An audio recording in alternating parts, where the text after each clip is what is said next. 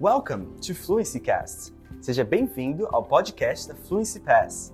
Hoje você vai ouvir um novo diálogo relacionado a vocabulários e gramáticas aprendidos do Questions, a maior comunidade online de perguntas e respostas sobre inglês do Brasil. Let's go! Dialogue about New York City subway. Diálogo sobre o metrô de Nova York. Excuse me, can you give me some information? Sure. I need to get to the art gallery downtown. Which subways should I take? Oh, okay. Go down the stairs to platform 9, then take line 4 and transfer to line 2 at the market. How many stops? 7 stops. Alright, hey, is there any landmark for line 2?